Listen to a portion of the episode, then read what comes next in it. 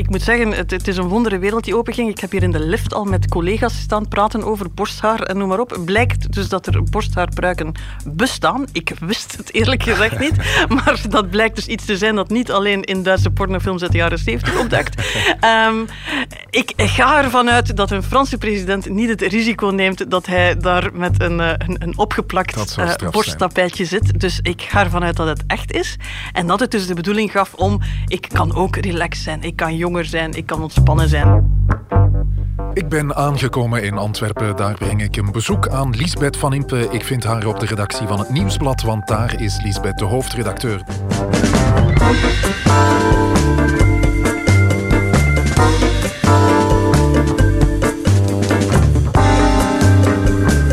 Dag Liesbeth. Dag Jeroen. Ik ben Jeroen Roppe. Dit is het punt van Van Impe.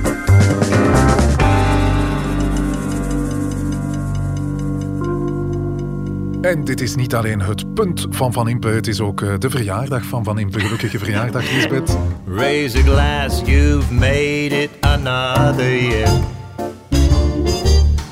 Happy birthday. Ik had even gehoopt dat je dat niet zou thematiseren. Want, je hebt het al een hele dag moeten horen, zeker hier op de redactie. Ja, en het is zo een waar je zo een beetje stil van wordt. Ik word 45 en daar ben ik nog een klein beetje mee aan het worstelen. Ja, doet het iets, uh, dat cijfer? ja, kijk, ik, ik ben blij dat je mousserende wijn meegebracht hebt, Jeroen, en dat we dus het daarmee kunnen uh, doorslikken. Ja, het zit een beetje in mijn hoofd. Ik, voel me geen 45. nooit 45 gegeven hebben, Lisbeth. Ja, dat, dat moet je nu zeggen natuurlijk. Ik kon niet anders dan met iets mousserends afkomen natuurlijk van vandaag in ons land, dat weet je. Intussen zijn we top in mousserende kwaliteitswijn. Dat blijf jij de Fransen en, erin wrijven. en daarom heb ik speciaal voor jouw verjaardag deze prachtige fles meegebracht. Niet uit Brussel, wel uit Luik. Daar maken ze heel goede Crémant de Wallonie. Bubbels uit Luik dus met een uh, prachtig etiket. En ik moet zeggen, je hebt al een paar keer zoiets meegebracht dat ik denk van het is zo'n hidden message in de titel. Ja, maar deze keer vind ik het wel een hele mooie, moet ik zeggen. L'Insoumise. L'Insoumise. Wat mij betreft het mooiste Belgische wijnetiket. Um, er staat op L'Insoumise, heel uh, subtiel, um, van Vin de Liège. Gezondheid, Lisbeth, in de eerste plaats op uh, de gezondheid natuurlijk, maar ook uh, op uh, veel plezier. Hè. Op veel plezier en dat we terug zijn met de podcast. Hè. Ja, school L'Insoumise, het betekent eigenlijk, um, ik vraag het aan jou, want jij bent romaniste, het betekent de ononderworpenen, de niet-onderworpenen, ja, de vrije zeg ja. maar. Niet jullie, niet maître, om het uh, beroemde woord... Een beetje uh, rebels ook, uh, eigenzinnig. Zoiets allemaal, ja. ja. Um, ik vond het allemaal bij jou passen. Uh, dankjewel. ik uh, neem het uh, graag in ontvangst. Je komt het woord natuurlijk ook tegen in de politieke actualiteit, want in Frankrijk is er een politieke beweging die La France Insoumise heet. Daar associeer ik jou voor alle duidelijkheid helemaal niet mee. hoe zou je dat vertalen? Het, het vrije... Het, het vrije, het... het um, ja, ook, er zit iets... Het is een negatie, het is niet ja. onderworpen. Dus het is, het is viererig, rechterig...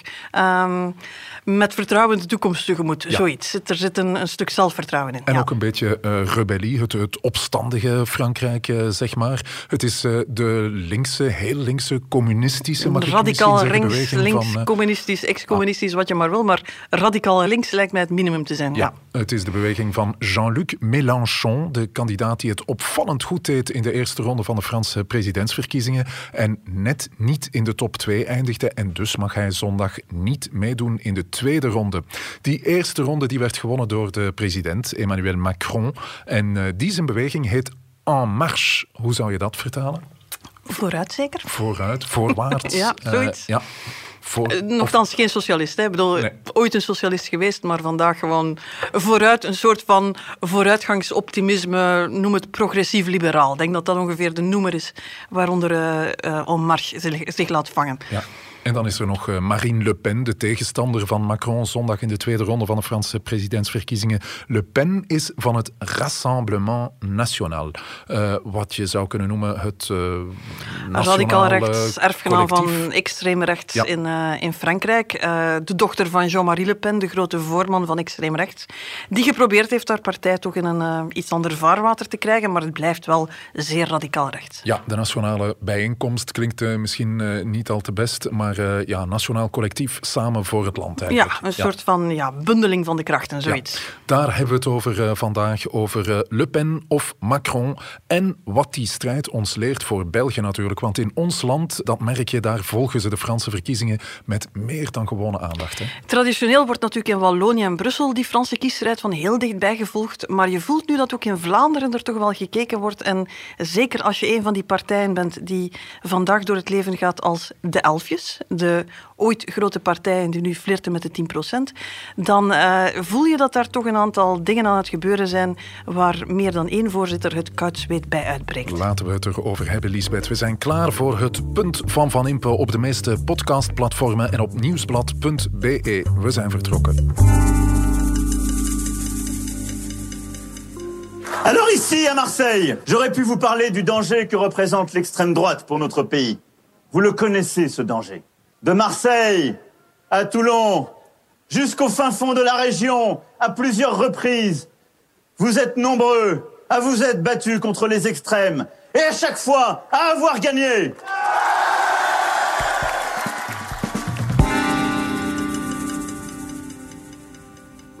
President Emmanuel Macron is de winnaar van de eerste ronde van de Franse presidentsverkiezingen. Je hoorde hem in een van zijn meer formele optredens van de jongste weken, want tegenwoordig zien we hem eh, overal heel informeel opduiken. Hè, Lisbeth, uh, um, ik heb hier die foto. Ik voel het borsthaar komen. ik heb hem uh, meegenomen, de foto met het borsthaar, uh, half liggend. Um... Ja, met een tapijt waar ze in Turkije trots uit zijn.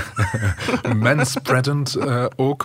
Um, ik zal hem hier maar laten liggen, de foto. Dan kunnen we je het er straks nog over Je weet dat we graag ook naar de achterkant van de politiek kijken, maar laten we dat tot het einde bewaren en misschien ja. met de meer fundamenteler krachten in Frankrijk beginnen. Ja, daarvoor hebben we natuurlijk onze man op weg naar Parijs. Want als je de presidentsverkiezingen in Frankrijk echt goed wilt volgen, dan doe je dat best op nieuwsblad.be.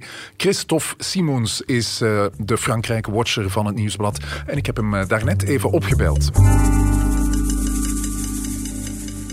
Dag Christophe. Uh, goedemiddag Jeroen. Macron en Le Pen mogen het dus tegen elkaar opnemen, net als vijf jaar geleden. Ze deden het allebei een pak beter in de eerste ronde dan toen. Hè. Heeft je dat verrast, Christophe? Uh, dat was toch niet de grootste verrassing. De grootste verrassing van de eerste ronde was de bijzonder goede score van extreem links, van Jean-Luc Mélenchon. Uh, op een bepaald moment, de avond van de eerste ronde, leek het zelfs of Mélenchon ging over Marine Le Pen wippen en uiteindelijk naar een tweede ronde gaan tegen Macron. Het scheelde al bij al 400.000 stemmen, wat eigenlijk bijzonder weinig is op een totaal van 48 miljoen uh, ingeschreven kiezers. Maar goed, we zitten inderdaad met een remake van vijf jaar geleden. Het wordt dus Macron tegen Le Pen. Ja, en Mélenchon is er dus uh, nipt niet bij in die uh, tweede ronde. Een tweede ronde tussen Le Pen en Macron. het verschil in de peilingen, heb ik de indruk, is wel groter geworden. Hè? Dat klopt. We zien dat de laatste dagen Macron beetje bij beetje uitloopt op Marine Le Pen. De tussenstand nu is 55% voor Macron, 45% uh, voor Le Pen. Um, met andere woorden, het ziet er wel vrij goed uit. Er moet al een, heel zwaar accident gebeuren om uh, Macron nog van een tweede ambtstermijn te houden. Ja, Christophe, heb ik het goed als ik zeg dat uh, veel Fransen eigenlijk weinig zin hebben om te gaan stemmen, dat het, dat het minder leeft, de verkiezingen in Frankrijk? Uh, het klopt inderdaad dat er veel minder animo is voor deze verkiezingen. Uh, dat heeft ten eerste al te maken uh, met een beetje ook de periode. We zitten in een vakantieperiode momenteel. Dat zou nog een beetje kunnen een probleem worden voor Macron wanneer inderdaad de beter begoede kiezers die vooral voor hem gestemd hebben massaal naar hun buitenverblijf zouden trekken bijvoorbeeld.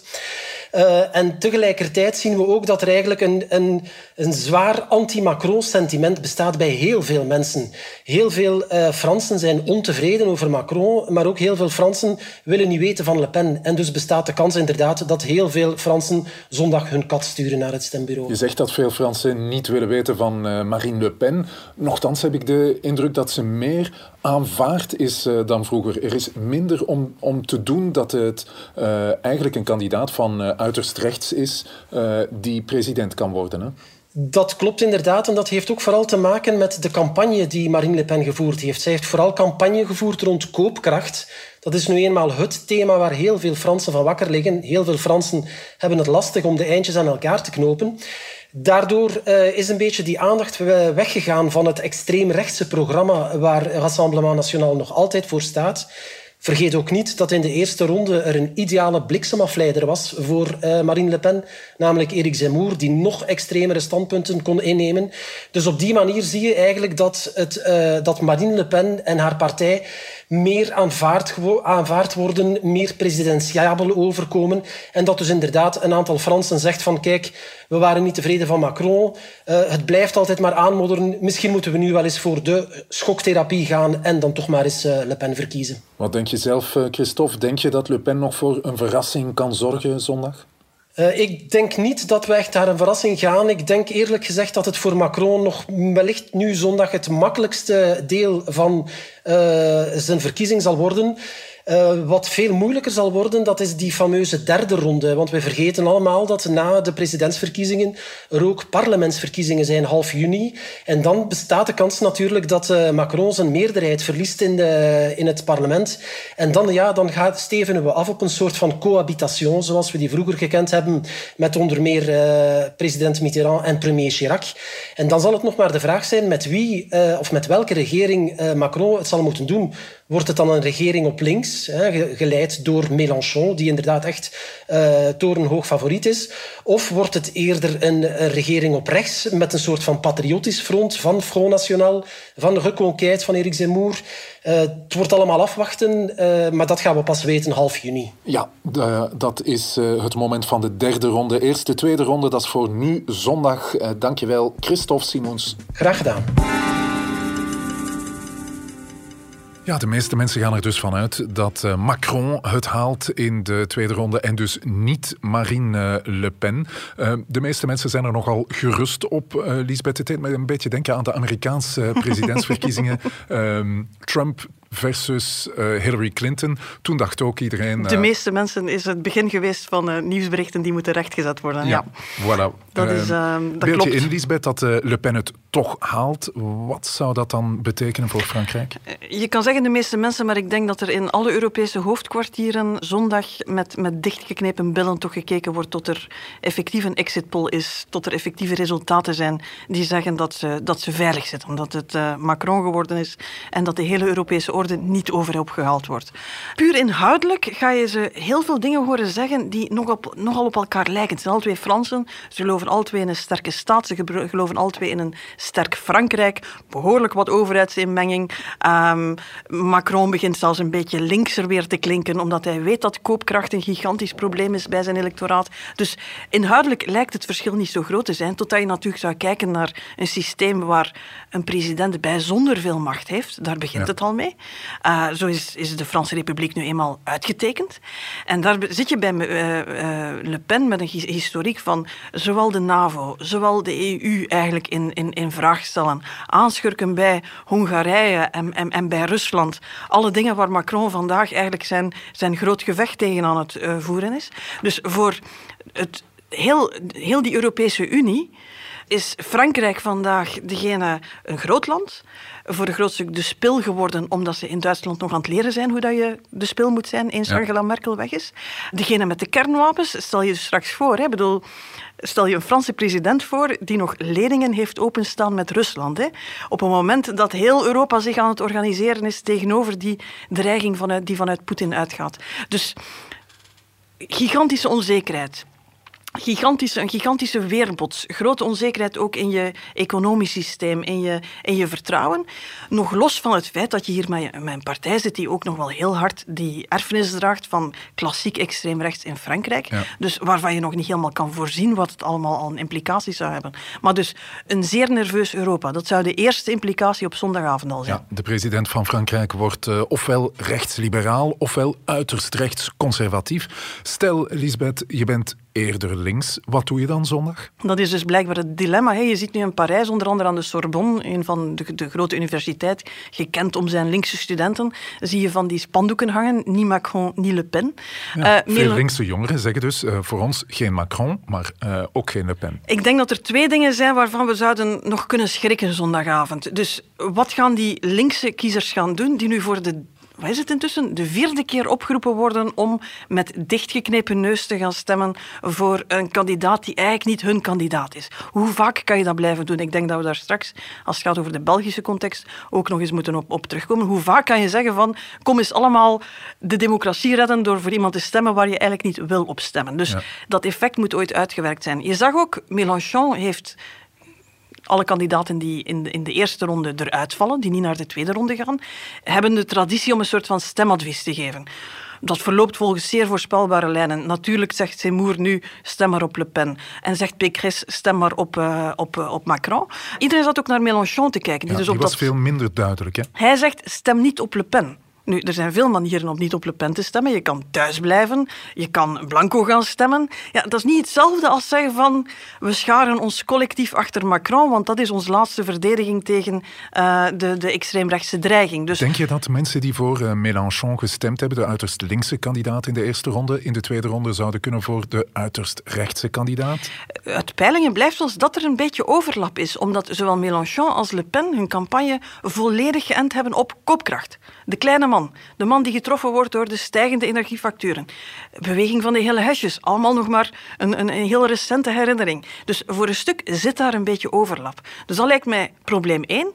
En twee is dan de groep waar, die misschien wat rechter van het spectrum zit, die ook geen fan was van Macron, gestemd heeft voor andere kandidaten omdat ze Macron eigenlijk al een beetje beu waren. En die nu misschien, wat ik, wat ik in de Verenigde Staten toen ik de Trump-verkiezingen aan het verslaan was, uh, zag, ja, die zeggen van god, misschien moet het systeem maar eens goed door elkaar geroefeld worden. Misschien moeten we dan toch uh, met, met dichtgeknepen neus ja. dan maar eens voor uh, Le Pen gaan stemmen die veel properder uit die campagne geworden, gekomen is, onder andere omdat Zemmour de vuile kant ja. afgedekt heeft. Macron die richt zich nu uh, echt op die linkse kiezers in de laatste dagen voor de tweede ronde. Hoe geloofwaardig is dat, Lisbeth? Um, wel, hij heeft het voordeel dat er nauwelijks een ideologisch etiket op de man plakt. Ik bedoel, hij is een ex-PS'er die dan eigenlijk een beetje centrum-rechts-liberaal geworden is. Hij beweegt nu een beetje terug naar, ja, ik ga toch ook met de koopkracht en misschien mijn pensioenplan, waarbij ik de pensioenleeftijd wil op, op uh, trekken. Dat is ook niet te nemen en te laten. Dus het is heel duidelijk dat hij zich tot die kiezer richt die uh, bezorgd is over de koopkracht.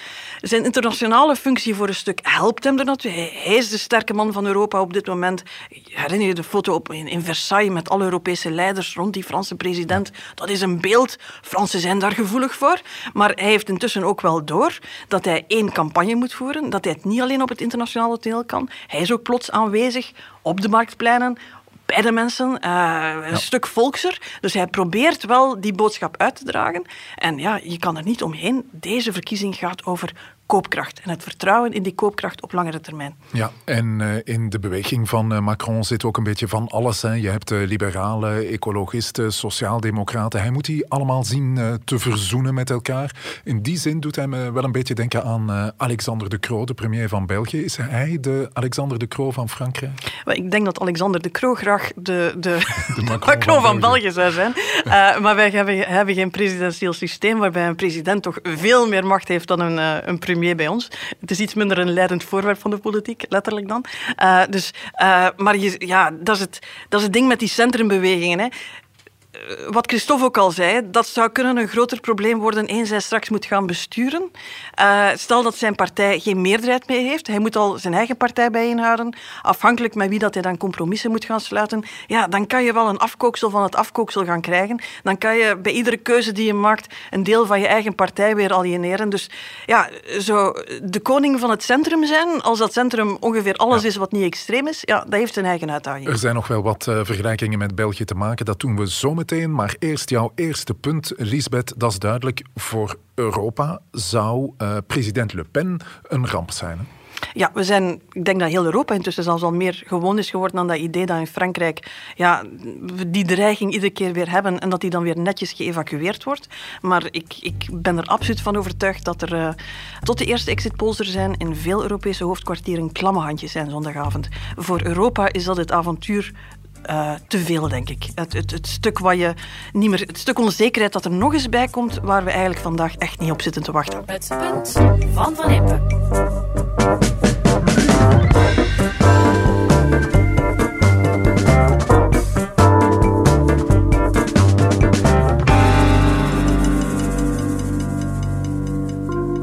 In België volgen ze natuurlijk op de voet wat er in Frankrijk gebeurt. Heb je trouwens eh, Joachim Koens, de voorzitter van CD&V, gezien het afgelopen weekend? Ik heb hem Lisbeth? gezien, gehoord en gelezen. Scherp, ja. Hij was scherp en ehm, ja, hij deed iets wat niemand verwacht had. Je kijkt naar die Franse verkiezingen, dan verwacht je dat een CD&V-voorzitter denkt van hoe word ik Emmanuel Macron? Eh, maar nee, eh, de CD&V-voorzitter zat vooral te kijken naar Mélenchon en zelfs ja. Le Pen, de extremen, de koopkrachtpartijen, de, de volkse onderstroom. En ging plots eh, ja, voor de, de meer extreme scenario's. Ja, hij wilde de rijken doen betalen. Dat was Laat pure de rijken de crisis betalen. Het is de eerste keer, denk ik, dat een CD&V-voorzitter die oude linkse strijdkreet over zijn lippen krijgt. Eh, ja, het was enigszins verwarrend. Eh, ook voor de partij trouwens. De mensen die we gehoord hebben, hadden zoiets van... ehm, ja, we hebben het gezien. ehm, we weten niet helemaal wat hij bedoelt, maar Dus dat was niet doorgesproken. er is zelden iets doorgesproken. hè, Als Joachim Koens plots eh, een soort ticket doet. Ehm, ze gaan er ook vanuit dat het wel zal meevallen met die communistische revolutie vanuit de christendemocratie, denk ik. In alle geval, in België hebben ze begrepen dat de traditionele centrumpartijen het moeilijk hebben. Als je kijkt naar Frankrijk, daar haalden socialisten en conservatieven nog maar 7 procent. Dat is misschien nog de strafste vaststelling, hè, Lisbeth, eh, van de eerste ronde in Frankrijk. In ons land is er nu bij heel wat politici toch paniek, denk ik. Het is een scenario dat zo absurd is dat ik zel- zelfs denk dat ehm, de meeste partijen er nog niet in slagen om voldoende in paniek te zijn. We weten, partijen zijn historisch zeer immuun voor echt ex- existentiële overlevingsangst. Ze denken altijd van, zo erg kan het toch niet worden, terwijl je in Frankrijk intussen ziet dat, jawel, zo erg kan het worden. Je hebt daar Pécresse, de kandidaat voor klassiek, holistisch eh, rechts, die eh, zo laag zit dat ze zelfs haar verkiezingsuitgaven niet kan Ja, de kandidaat van Les Républicains. ja, daar moet je 5% voor halen. Niet gelukt, ze zal het zelf moeten betalen. Ehm, en dan heb je de kandidaat van de PS, ooit de grote linkse partij van Hidalgo, Frankrijk. de burgemeester van Parijs. Ja, toch niet onbelangrijk, geen onbekend figuur. Die scoort zo laag dat ze eigenlijk zelfs geklopt wordt door een zowat folkloristische kandidaat, die, eh, een herder die uit de bergen nedergedaald is om eens aan een presidentsverkiezing mee te doen. Eh, dus dat is... Je kan daar bijna niet bij. En dan zit je naar partijen bij ons te kijken. We noemen ze de elfjes, omdat ze daar zo net boven die 10% zweven. Ook allemaal partijen, die had jij dat tien jaar geleden gezegd. Gezegd hadden van, no way, kan niet gebeuren. Ons sociologisch minimum, dat ligt toch zeker op 15, 20%. Ze flirten met die 10%, maar ze hebben nog niet door dat ze straks evengoed met die 5 of die 4 of die 3% zouden kunnen flirten. Ja, beweegt er wat in het centrum in ons land? Eh, ik zie toch eh, eh, wel wat partijen op zoek gaan naar gezichten. Bijvoorbeeld N-VA gaat op zoek naar een nieuwe ondervoorzitter.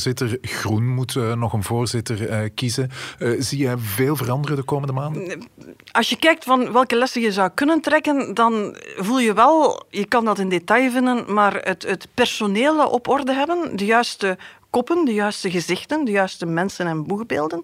Ja, daar kan je in Frankrijk alleen maar zeggen, het doet er wel degelijk toe. Het- Frankrijk is nog meer op die personencultus gericht, maar ook hier voel je dat iedereen op zoek is naar zijn eigen Conor Rousseau, die plots ja, zijn partij uit dat moeras van de elfjes getrokken heeft. Het is ook maar 14 procent, maar goed, in een peiling, maar het is beter dan, dan 11 of 10 procent. Eh, dus je voelt wel, de juiste personele keuzes doen ertoe. Maar ehm, binnen die partijen zie ik toch ook wel heel veel bedrijvigheid waarvan ik denk van, hmm, ik ben niet zeker dat dit gaat helpen. Ja, want er zijn ook eh, partijen die op zoek zijn naar bijvoorbeeld een nieuwe naam. Eh, bij Open VLD eh, denken ze aan een nieuwe naam. CD&V denkt aan een nieuwe huisstijl. Ja, wat verwacht je daarvan? primeur, het wordt oranje met een paar andere kleuren. Dus, al ja. Ehm, dat is een beetje de bezigheidstherapie van partijen die de weg kwijt zijn. Hè. Nieuwe naam, nieuwe huisstijl, ideologische congressen. Ik ben de laatste om te zeggen dat een ideologisch congres niet interessant zou zijn en niet goed voor de basis om iedereen weer bij de les te houden en alles op te frissen. Maar ik heb nog nooit geweten dat een partij gered wordt door een huisstijl of een logo of een naam of wat dan ook. Dat is eigenlijk vaak wat gerommel in de marge. En vandaag moet het ook echt wel verhullen dat eigenlijk die voorzitters een beetje met de handen in het haar zitten. Ja. Ik zat twee weken geleden in de studio van, eh, van de afspraak met Egbert Lachaert. Dan zeg je van ja, ik, ik weet echt niet wat je zou moeten doen om het recht te trekken. En dan krijg je hele vriendelijke man, hè, Egbert Lachaert, terug van ja, je moet optimistisch zijn. We hebben al een paar keer gepeild hoe diep de wanhoop bij CD&V is. Ze weten het gewoon niet. Lisbeth, vind jij eigenlijk dat er een nieuwe centrumbeweging nodig is in ons land? Ik herinner mij een paar jaar geleden Karel van Eetveld, bekend van uh, Unizo, Febelfin, van uh, Sporting Anderlecht, de voetbalclub. Uh, die deed enkele jaren geleden een poging om een nieuwe centrumbeweging te vormen hij is daarmee gestopt. Moet hij nog eens proberen, vind je? Het feit dat het niks geworden is en eigenlijk tegen dat goed en wel wisten dat het bezig was, was het eigenlijk al voorbij. Uh, toont hoe moeilijk het is. Hè. Je kan wel een aantal figuren rond je gaan verzamelen, maar ja, dan breekt dat toch altijd weer af. Het valt op dat als je met kopstukken van de centrumpartijen spreekt, dat bijna iedereen wel met die idee gespeeld heeft dat er moet herverkaveld worden. Vandaag trouwens meer op rechts dan op links. Op links zit het eigenlijk een beetje vast. Niemand wil met uh, de PvdA van, van uh, Raoul Hedebouw samenwerken. Dat is een beetje de duivel op links. En groenen en socialisten op dit moment komen totaal niet overeen, zijn uh, allergisch voor elkaar.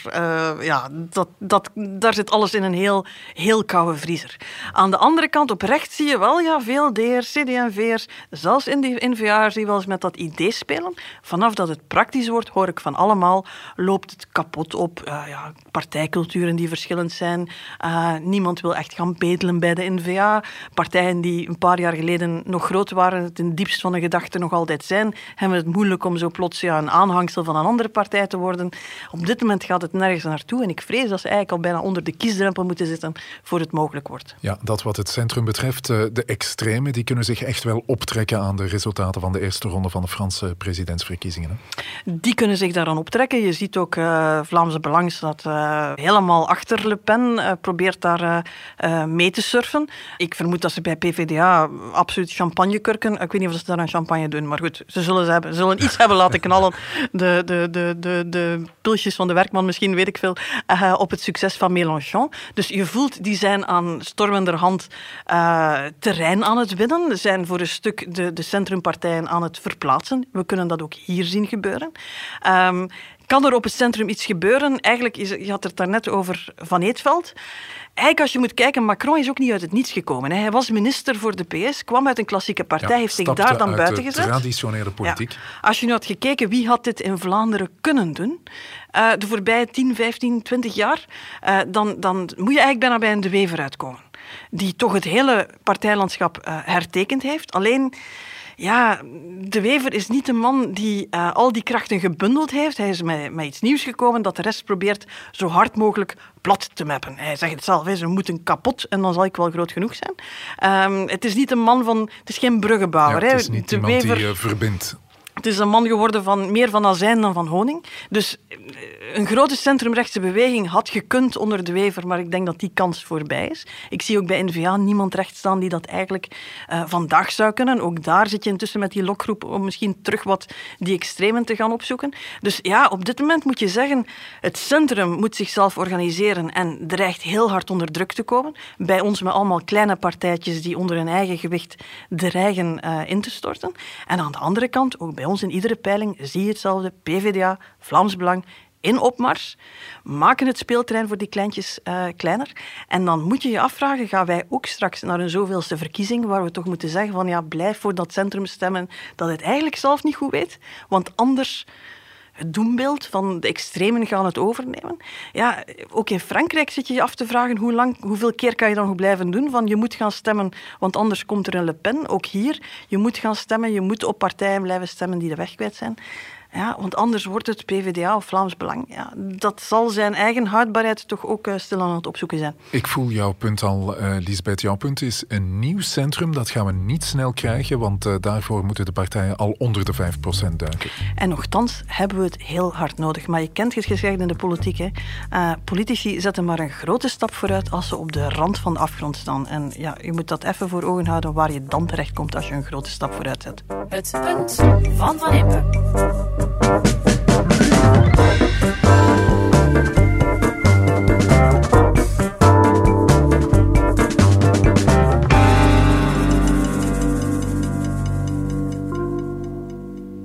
Lisbeth, ik wil toch nog eens even terugkomen op die foto die hier nog altijd uh, ligt, want je zit er al een hele tijd naar te kijken. De president van Frankrijk, moe maar voldaan in de zetel, benen uit elkaar, hemsknopen open. Ik zie veel borsthaar. Uh, zie je dat iemand bij ons doen?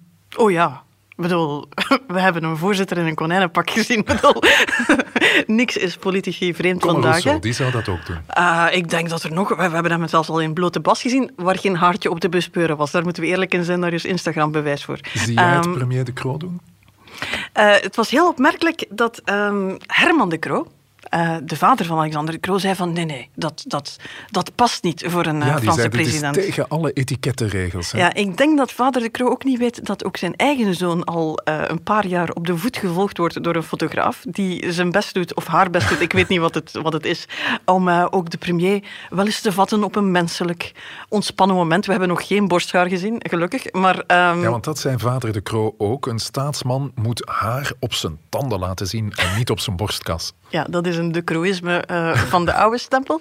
Eh, Ik denk dat zijn zoon veel beter begrijpt hoe je verschillende publieken bespeelt met verschillende soorten media. Dit is Instagram, dit is gericht op jonge mensen. En ik ga iets serieuzer worden voordat we over de echtheid van het borsthaar beginnen. Ehm, als je kijkt naar de leeftijdspyramides van de, de, de, de Ja. stemmers voor de verschillende kandidaten, dan snap je meteen waarom Macron het roer toch wat omgooit. Ehm, ehm, hij, hij heeft heel veel steun bij 80-plussers. Als je 60, 70, 80 bent in Frankrijk, dan stem je voor Macron. Eh, hij bestaat nauwelijks bij de min 35-jarigen. hè. Daar is het Le Pen, daar is het Mélenchon, nek aan nek. Eh, en daar, daar zie je Macron nauwelijks opduiken. Oké, dus het is niet Zij zijn meest vinden hem- mannelijke kant die hij wou Wel- laten zien, maar zijn jonge kant. Het is jonger, het is ontspanner. Wat zeggen die jongeren? Wat zeggen ook de, de lagere klasse ki- kiezers, die ook allemaal naar Mélenchon en Le Pen eh, lopen? Wat zeggen die? Hij is te stijf, hij is te, te, te oud, het komt allemaal zeer autoritair over. En dan krijg je dit soort eh, spontaan, niet spontane snapshots, eh, gemaakt door een professionele fotograaf die de president op de voet volgt natuurlijk, van een momentje na een speech, waar hij natuurlijk netjes in het pak met, met een, een, een Ja. das en alles stond. Waar hij even ontspant en toont dat hij ook een eh, normale man is met abnormaal veel borsthaar. Oké, dat was dus eh, de bedoeling. En is het nu echt eh, borsthaar of niet, Lisbeth? Ik moet zeggen, het, het is een wondere wereld die openging. Ik heb hier in de lift al met collega's staan praten over borsthaar en noem maar op. Blijkt dus dat er borsthaarpruiken bestaan. Ik wist het eerlijk gezegd niet. Maar dat blijkt dus iets te zijn dat niet alleen in Duitse pornofilms uit de jaren 70 opduikt. Ehm, ik ga ervan uit dat een Franse president niet het risico neemt dat hij daar met een, eh, een, een opgeplakt borsttapijtje zit. Dus ik ga ervan uit dat het echt is. En dat het dus de bedoeling gaf om... Ik kan ook relaxed zijn, ik kan jonger zijn, ik kan ontspannen zijn. Nooit vergeten, het is wel een professionele fotograaf die erop staat te kijken en ervoor zorgt dat het toch vanuit de juiste hoek gefotografeerd is. Je derde punt van vandaag. eh, Emmanuel Macron, de president van Frankrijk, slaat totaal niet aan bij de jongeren. En vandaar eh, zijn eh, borsthaarfoto. Een politicus vandaag moet nu eens letterlijk van alle markten thuis zijn, ook die op sociale media. Je mag de foto houden, Lisbeth, voor je verjaardag. Ik hoop eh, dat je ook blij Ik was. hoop dat ik nog een aantal andere cadeaus krijg vandaag. Want, Ik hoop dat je ook blij was met deze insoumise uit Luik die we hier dronken. absoluut. Ik Wat vond is jouw hem. eh, prognose trouwens voor zondag? Ik ga hier op eh, hoop gewoon. Laat het Macron zijn, want een Le Pen erbij, dat kan Europa op dit moment echt niet gebruiken. Oké, maak er nog een fijne verjaardagsavond van, Lisbeth. En tot volgende week.